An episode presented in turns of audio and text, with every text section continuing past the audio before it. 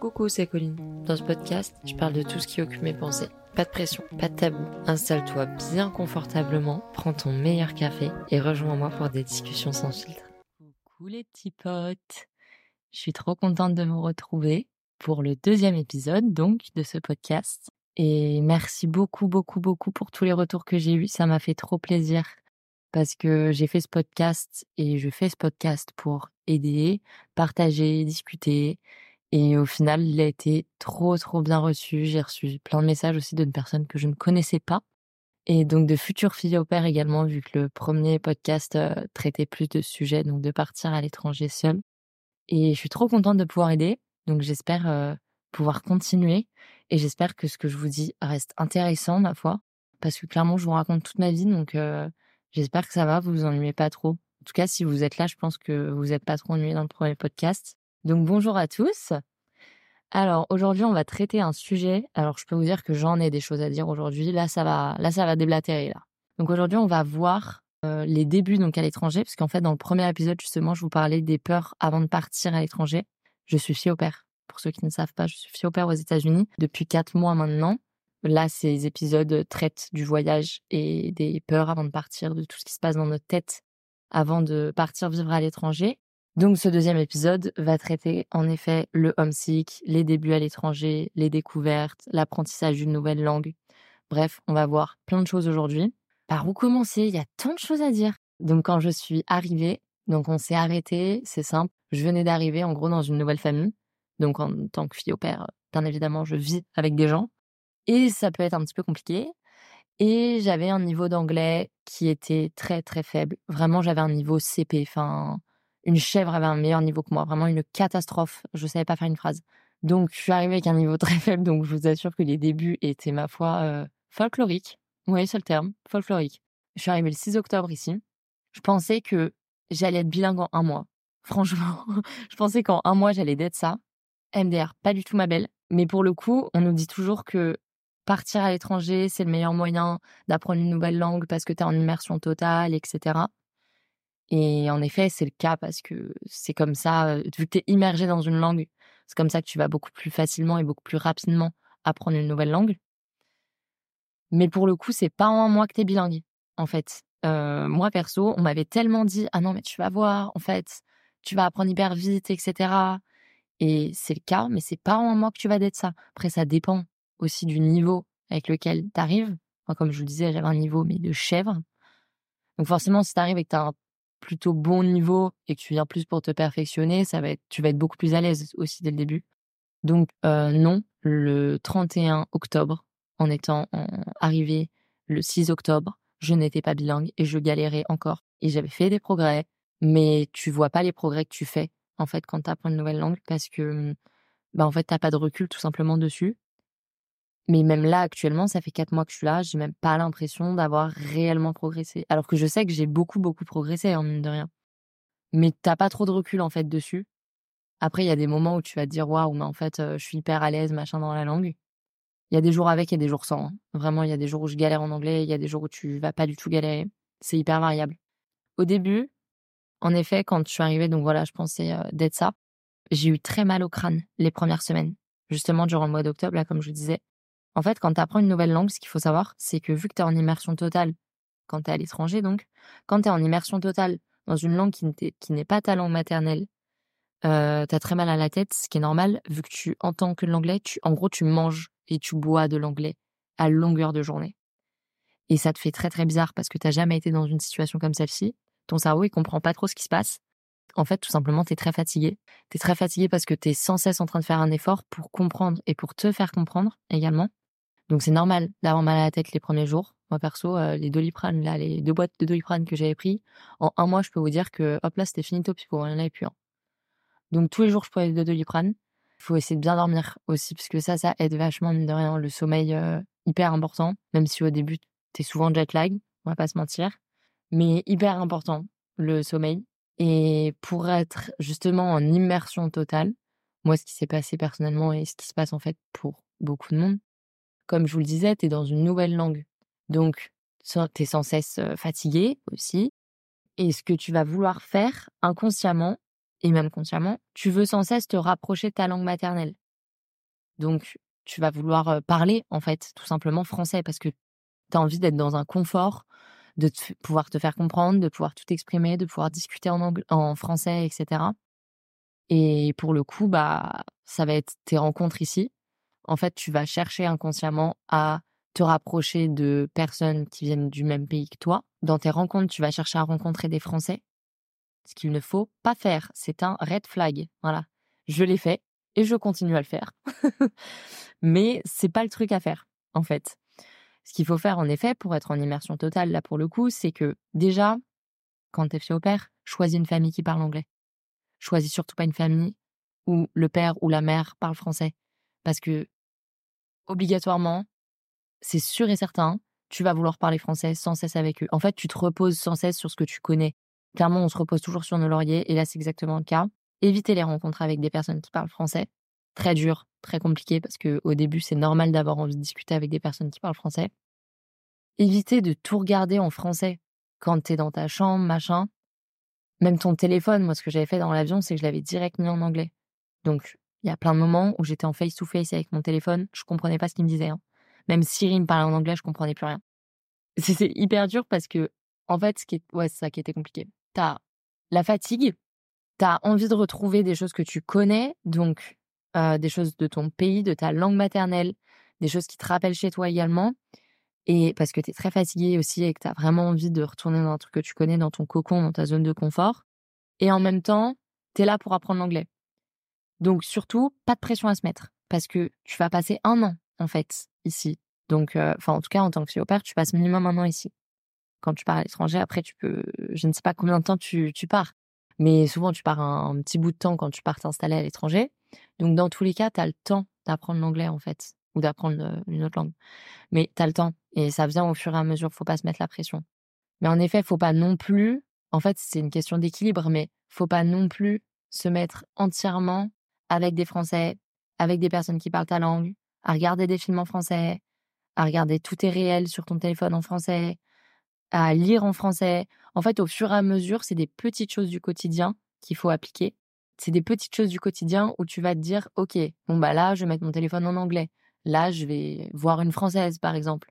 Mais dans la semaine, je vais prendre un café avec, euh, perso, ça a été des italiennes, mais je vais prendre un café avec une italienne ou je vais prendre un café avec une américaine ou un américain ou t'essayes d'avoir des discussions aussi avec les personnes qui t'entourent qui parlent pas ta langue justement. Tout ça pour le coup, c'est step by step et en même temps, c'est OK aussi le soir quand t'es épuisé, que t'as mal au crâne et que t'as déjà pris deux doliprane dans la journée, de vouloir regarder une série en français. C'est normal et c'est OK en fait. Moi perso, je l'ai fait. Il y a des moments aussi où je continue à le faire parce que je suis très fatiguée ou quoi et que j'ai la flemme de faire un effort. Mais en même temps, une fois dans la semaine, par exemple, je me disais, allez, alors je sais pas, tous les dimanches, je me regarde un film en anglais, sous-titré anglais. Minimum. Une fois par semaine. C'est pas grand chose. Mais c'est ça, plus ça, plus ça, plus ça, qui vont faire que du coup, au fur et à mesure, ton anglais va être meilleur parce que tu vas entendre beaucoup plus d'anglais. Du coup, tu vas en apprendre beaucoup plus. Et au final, tu vas être de plus en plus à l'aise et tu vas le faire de plus en plus, en fait. Ça va venir naturellement. Mais faut pas se mettre de pression. Et en même temps, faut quand même mettre des petits trucs du quotidien en place pour apprendre l'anglais. Parce que, comme je vous le disais au début, quand je suis arrivée, j'étais persuadée d'être bilingue en un mois. Parce que tout le monde te dit, ah non, mais tu vas voir, l'immersion, c'est le meilleur truc pour apprendre une nouvelle langue. Et c'est vrai, hein, ils ont pas tort. Mais à côté de ça, c'est pas en un mois que tu vas devenir bilingue. Mais pas du tout, en fait. Encore une fois, ça dépend du niveau que tu as en partant, mais quand as un niveau de chèvre, eh non, mais je te jure, c'est pas un mois que tu vas avoir des discussions de deux heures avec un Américain. Mais clairement pas. Mais, à côté de ça, c'est normal, ça prend du temps. Et ça demande justement aussi des efforts. C'est pas simplement en étant en immersion totale que tu vas, enfin, que tu vas apprendre l'anglais et que tu vas être très à l'aise dans une langue et que tu vas apprendre très rapidement. C'est des efforts, comme je te le dis et comme je te le disais là juste avant. C'est vraiment des petits trucs au quotidien aussi à mettre en place. Et c'est aussi des efforts à faire, en fait. Donc c'est aussi Duolingo, par exemple, de temps en temps quand même. Un peu tous les jours, une ou deux leçons. Ça te prend dix minutes. Au lieu d'aller regarder des réels, là, t'abrutir sur Instagram, arrête-moi ça tout de suite, tu vas sur Duolingo et tu pètes Duolingo à un moment donné. Parce que franchement, je te jure, Duolingo, moi, il m'a sauvé. T'as l'impression que c'est hyper simple Duolingo et en même temps tu progresses sur des petits trucs parce qu'il te fait des petits rappels de vocabulaire, machin. Et vu que t'es en immersion totale, hop, c'est des mots que tu vas glisser dans ta phrase euh, le soir au dîner quand tu discutes avec euh, avec ta famille par exemple quand t'es au père ou ou avec des potes dans un bar que tu vas rencontrer et qui parlent pas français parce que c'est ce que je te pousse à faire parce que moi perso c'est pas du tout ce que j'ai fait. Je parlais que français quand je faisais des rencontres. C'est vraiment des petites choses du quotidien qu'il faut mettre en place. Les débuts dans une famille. Oui, je vous ai dit, j'ai pris des petites notes quand même pour pas vous perdre, les loulous.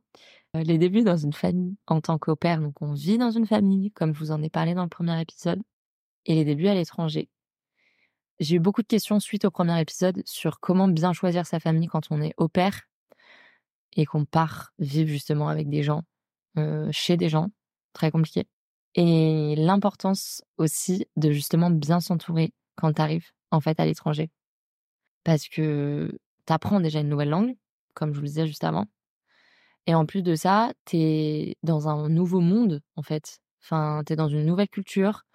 faut s'adapter et faut accepter qu'il y a plein, plein de différences par rapport à ton pays natal. Moi, personnellement, donc, je vis aux États-Unis. Les États-Unis, je pensais connaître parce que quand tu arrives, c'est ce que je vous disais là aussi dans le premier épisode, mais quand tu arrives aux États-Unis, tu vois plein de trucs que tu as déjà vus en fait dans des films, dans des séries, machin. Mais à côté de ça, quand t'es dedans, euh, c'est pas la même. Parce que là, par exemple, tu manges la nourriture que tu vois dans les séries, mais tu penses c'est trop bon. Mais MDR, au bout d'un mois, t'en peux plus la bouffe aux États-Unis. Je suis désolée, mais moi, je me suis quand même retrouvée sur Pinterest à regarder des planches apéro, des planches charcuterie, du fromage. Non, mais on en était là. La nuit, je faisais des rêves d'arriver à l'aéroport en France avec une bouteille de rouge. On en est là. Donc bon, en tout cas, pour vous dire que quand tu arrives à l'étranger, c'est certes une nouvelle langue, mais c'est aussi vraiment une nouvelle culture. Tout est différent en fait. Et mmh, faut s'y préparer. Mais à côté de ça, c'est trop chouette parce que tu, découvres mais plein plein de trucs différents. Enfin vraiment, tu as une période de lune de miel les deux trois premières semaines qui est incroyable parce que tu te dis waouh mais je vais découvrir plein de trucs pendant un an, etc. Et c'est clairement le cas. T'as pas encore le homesick, on va en parler juste après. Au début, perso, j'ai eu vraiment une période magique. Je galérais en anglais, mais magique à côté de ça parce que je faisais plein de rencontres en français, bien évidemment, parce que je voulais pas sortir de ma zone de confort. Et moi, je suis en train de vous dire, ne reproduisez pas mes erreurs parce que au final, tu ne parles pas anglais et dès que tu peux ne pas parler anglais, je ne parlais pas anglais. Ce qu'il ne faut pas faire. Voilà, je suis un red flag, vraiment. Donc c'est pour ça aussi que je vous donne des conseils. Ne faites pas comme moi. Ne faites surtout pas comme moi. Ayez des amis américains. Faites-vous des rencontres euh, avec des gens qui parlent pas votre langue, vraiment. Parce qu'il faut pas parler français. Hein. Il faut pas parler français, faut. Les débuts dans une famille à l'étranger. Ok. Comment expliquer ça? Vous arrivez dans un nouveau pays, donc au-delà de la langue, c'est une nouvelle culture. Que ça soit la bouffe, les prix, la vie, le rythme de vie, la culture, les gens, tout est différent par rapport à votre pays natal. Et pour le coup, il y a des forcément, euh, c'est pas parfait, donc il y a des plus et il y a des moins. Au début, perso, j'ai beaucoup vu les plus. Au-delà de la langue euh, où je galérais, il y a plein de trucs magiques que je voyais parce qu'en fait, tu découvres plein de trucs tout le temps. T'es dans un nouveau monde, hein, clairement, on va pas se mentir au-delà d'être dans un pays, dans, dans un nouveau pays, j'avais vraiment l'impression d'être dans un nouveau mood, monde, genre. Et mmh, parce que la bouffe est différente, donc tu manges plein de trucs que tu connais pas forcément. Les burgers, incroyable quand même. Ils d'être ça aux US. La bouffe, trop bien. Les prix, par contre, high high, c'est pas la même qu'en France, je peux vous le dire. L'inflation ici, on la sent. Euh, y a, parce qu'il y a les taxes, il y a les tips. Enfin, il y a plein de trucs qui diffèrent par rapport à la France. En fait, tu es dans la découverte constante pendant les deux premières semaines où que tu arrives, pendant deux semaines, tu vas vivre un truc qui s'appelle la lune de miel. Ça va être magique. Vraiment, ça va être magique pendant deux semaines. Tu vas pas avoir le homesick dès le début. moi, en tout cas, c'était pas du tout le cas. J'avais pas du tout de homesick au début. Les deux premières semaines, c'était trop bien. Et parce qu'en fait, ton dans ton dans ta tête, tu vas dire ouais bah tranquille, enfin genre je rentre dans deux semaines. Inconsciemment, c'est ce qui va se passer dans ton cerveau. Il se passe beaucoup de choses dans ton cerveau euh, inconsciemment, vraiment. Mais inconsciemment, vu que souvent quand tu pars en voyage, tu pars deux, trois semaines, dans ta tête, tu vas dire ouais, bah vas-y tranquille, genre dans deux, trois semaines, mes proches, les revois dans tous les cas. Pas du tout. Tu pars vivre à l'étranger, en fait. Donc, non, clairement pas. Tu rentres pas du tout, en fait, dans deux, trois semaines. Pendant deux semaines, tu vas être dans une lune de miel, il va se passer des trucs magiques, tu vas être dans la découverte constamment. Et c'est ça, ça va être incroyable, vraiment. Et profites-en, c'est trop bien. Les gens fonctionnent différemment. T'es dans une langue différente, t'es dans un nouveau pays, tu découvres plein de trucs, tu fais des visites. Enfin, c'est waouh. C'est, c'est du waouh constant. Ensuite, fais place au homesick. Parlons-en du homesick, parce que moi j'aurais bien aimé qu'on en parle du homesick. Vraiment, mes homesick, enfin franchement, mais quand j'y pense, mes homesick de bâtard que j'ai eu. j'ai eu un homesick, ça m'est... J'avais l'impression que ça allait durer une vie entière. Mais pas du tout. Ça dure quelques temps, quelques semaines, quelques mois. Mais ensuite, ça passe, comme tout. Donc le temps fait les choses. Et je sais que c'est une phrase qu'on me disait souvent, mais que je ne voulais pas entendre. Le temps fait les choses et le temps fera les choses pour le homesick. Déjà, n'oublie pas ça.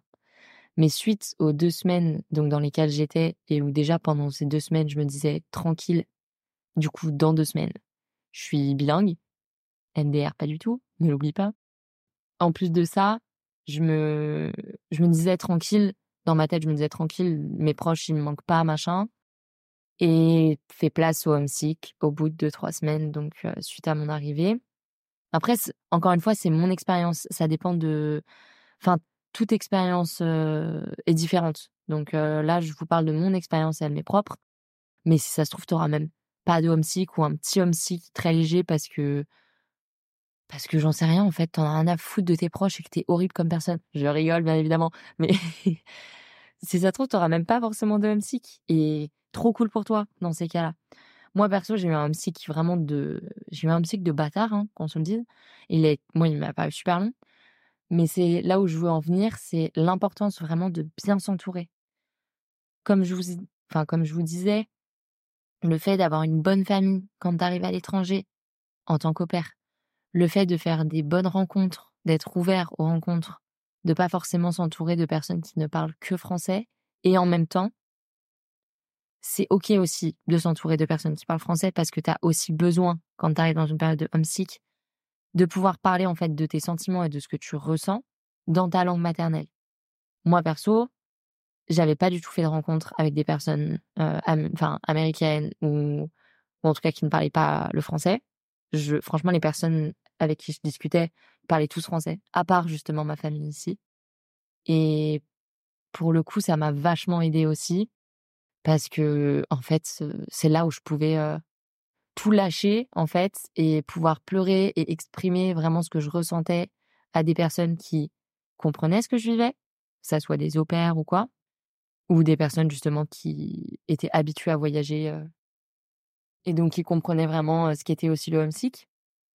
Et donc pouvoir parler dans sa langue maternelle à ce moment-là, c'est super important. Donc l'importance de bien s'entourer et en même temps ne pas non plus perdre en tête et toujours garder en tête justement le fait de faire des rencontres avec des personnes qui ne parlent pas ta langue, parce que ça va justement te sortir de ta zone de confort et ça va aussi te faire du bien durant cette période de homesick où tu vas pas être très bien, bah de parler en anglais, etc. avec des personnes, euh, avec justement des personnes qui ont une autre culture. Enfin, justement, tu vas retourner dans ce truc de découverte et ça va aussi te faire du bien en fait.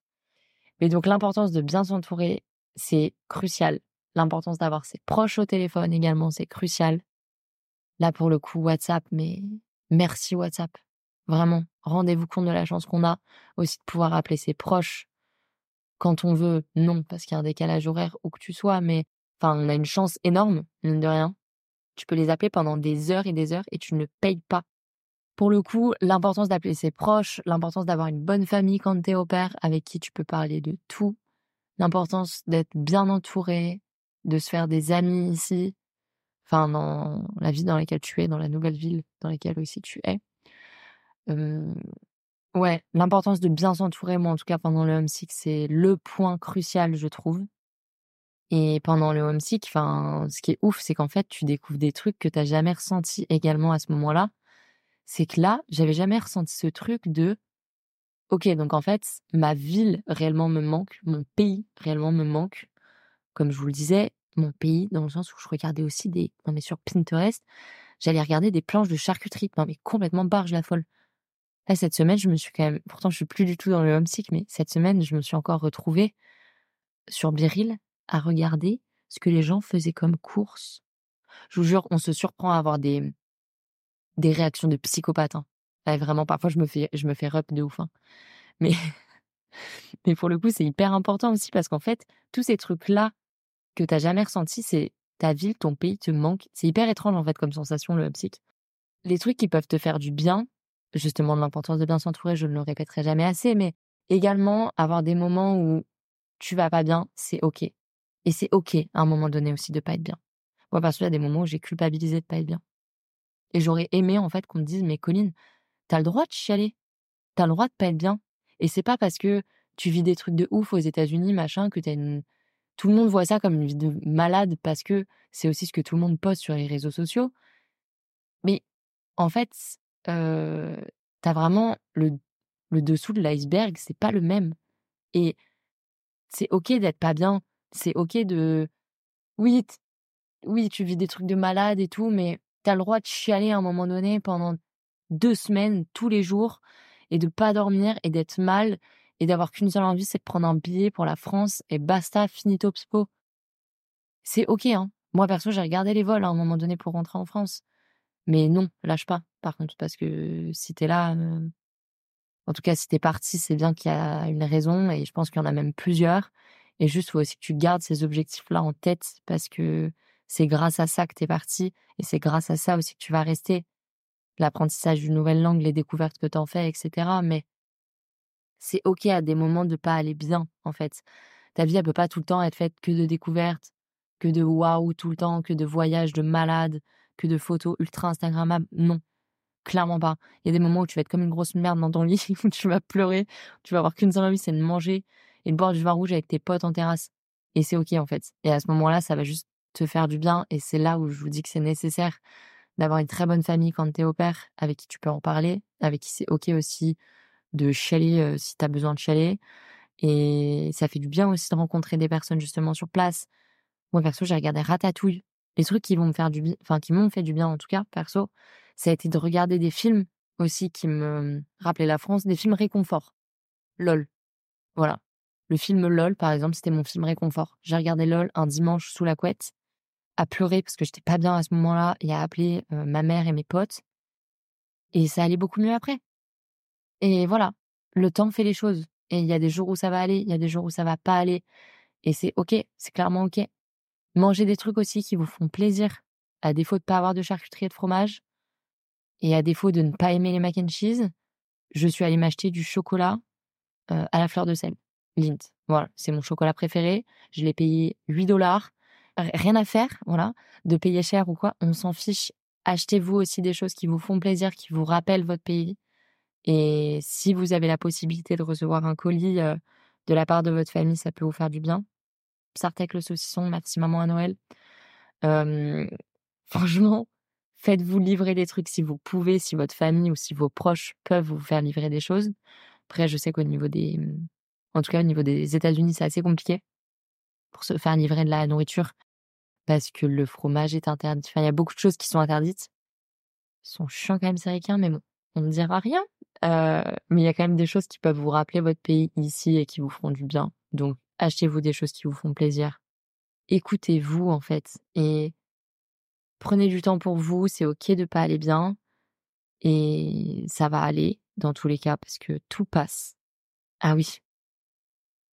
Petit fun fact par exemple, ce que j'avais fait quand ça n'allait pas du tout. Et que, justement, comme je vous le disais dans le premier épisode, j'avais l'impression de ne pas être comprise à 100%. Ouais, je passe un peu du coq à l'âne. Hein. Mais j'avais l'impression de ne pas être comprise à 100% par mes proches.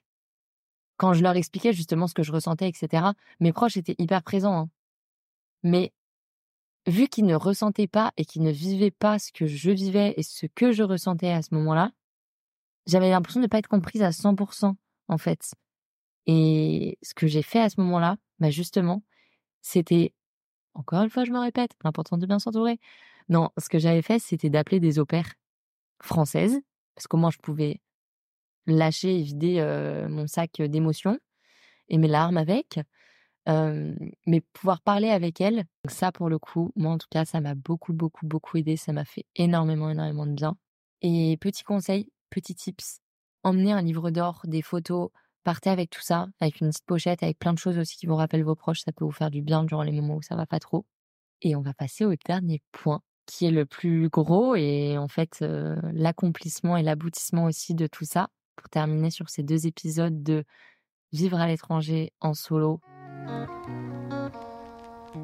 la fierté et l'accomplissement, mais te font comprendre à quel point et pourquoi, en fait, t'en as bavé. Ce que je veux dire par là, c'est que tu vas ressentir justement des moments de fierté, de bonheur, de joie tellement intenses que tu n'auras jamais connu avant. À ce moment-là, et durant ces moments-là, tu comprends réellement pourquoi tu es parti. Et ça, je peux vous dire qu'en fait, ça n'a pas de prix. Et toutes les larmes là que tu auras versées, tous les moments où tu auras été comme une merde dans ton lit un dimanche à regarder Ratatouille, tu comprends pourquoi, en fait, tu as eu ces moments de down. Et tu comprends surtout, tu te dis, mais en fait, ces moments-là, clairement, mais il n'y a aucun problème. Je, veux bien être encore mal si je peux vivre des moments de bonheur comme là, je suis en train d'en vivre. Et si je peux vous expliquer mon moment perso de bonheur, c'est le moment où j'ai réalisé en fait que je suis arrivée aux États-Unis, où j'ai pleuré de joie. Ça ne m'était jamais arrivé de, de ma vie. Bon, comme vous l'aurez compris, je, je, suis une grosse anxieuse, je pleure beaucoup, très émotive, bref, très drama, très drama queen la meuf. Le moment où j'ai vraiment réalisé que donc j'étais arrivée perso aux États-Unis et où j'ai chialé sur le Brooklyn Bridge à New York. Mon Dieu, mais quel drama queen. Perso, moi, New York, c'était mon goal ultime en fait, aux US. Quand je suis arrivée sur ce pont-là, j'étais avec trois opères françaises. Donc j'ai fait des rencontres sur Instagram. Les nanas, je les connaissais pas. Je les avais eues au téléphone justement pendant mon homesick. Et j'avais booké des... un vol pour New York durant un week-end et on s'est rencontrés là. Donc, pareil, tu fais des rencontres qui sont incroyables. Donc j'ai vécu un... C'était mon premier voyage dans les US. Ça a été mon premier week-end là-bas. Fou parce que c'est le week-end où j'ai vraiment réalisé que j'étais aux États-Unis pour un an. J'étais dans un homesick depuis quelques semaines. Et ce voyage, évidemment, il m'a fait un bien fou. Donc, je revenais, évidemment, voilà, dans de la découverte à fond. Donc ça, pour le coup, ça fait beaucoup de bien. Et en plus de ça, je faisais des rencontres trop chouettes. Je pouvais parler également de ce que j'avais vécu, enfin, de ce que je vivais en ce moment, etc., avec des personnes qui vivaient la même chose que moi donc des opères françaises que j'avais rencontrées sur les réseaux sociaux. Quand je vous dis vraiment, mais merci WhatsApp, merci Instagram, merci de vivre dans la génération Z, wesh. Pour le coup, ça, c'était hyper cool. Et en plus de ça, là, vraiment, le moment où j'ai été très drama, mais à fond, c'est quand j'ai chialé donc, sur le Brooklyn Bridge à New York. Et mmh, en fait, c'était juste le truc de tu réalises que tu y es et la seule personne à ce moment-là que tu dois et que tu peux réellement en fait, remercier à ce point-là, ben, c'est toi-même. Tu as un sentiment de fierté et d'accomplissement qui est énorme. Et ça, pour le coup, ça n'a pas de prix, en fait. Donc, trop beau, trop bien. Et foncez pour vivre tout ça, justement. Et pour apprendre tout ça et pour découvrir tout ça et voir à quel point, en fait, c'est trop chouette. Et mine de rien, je pense que ça nous fait aussi bien grandir. Merci beaucoup de m'avoir écouté.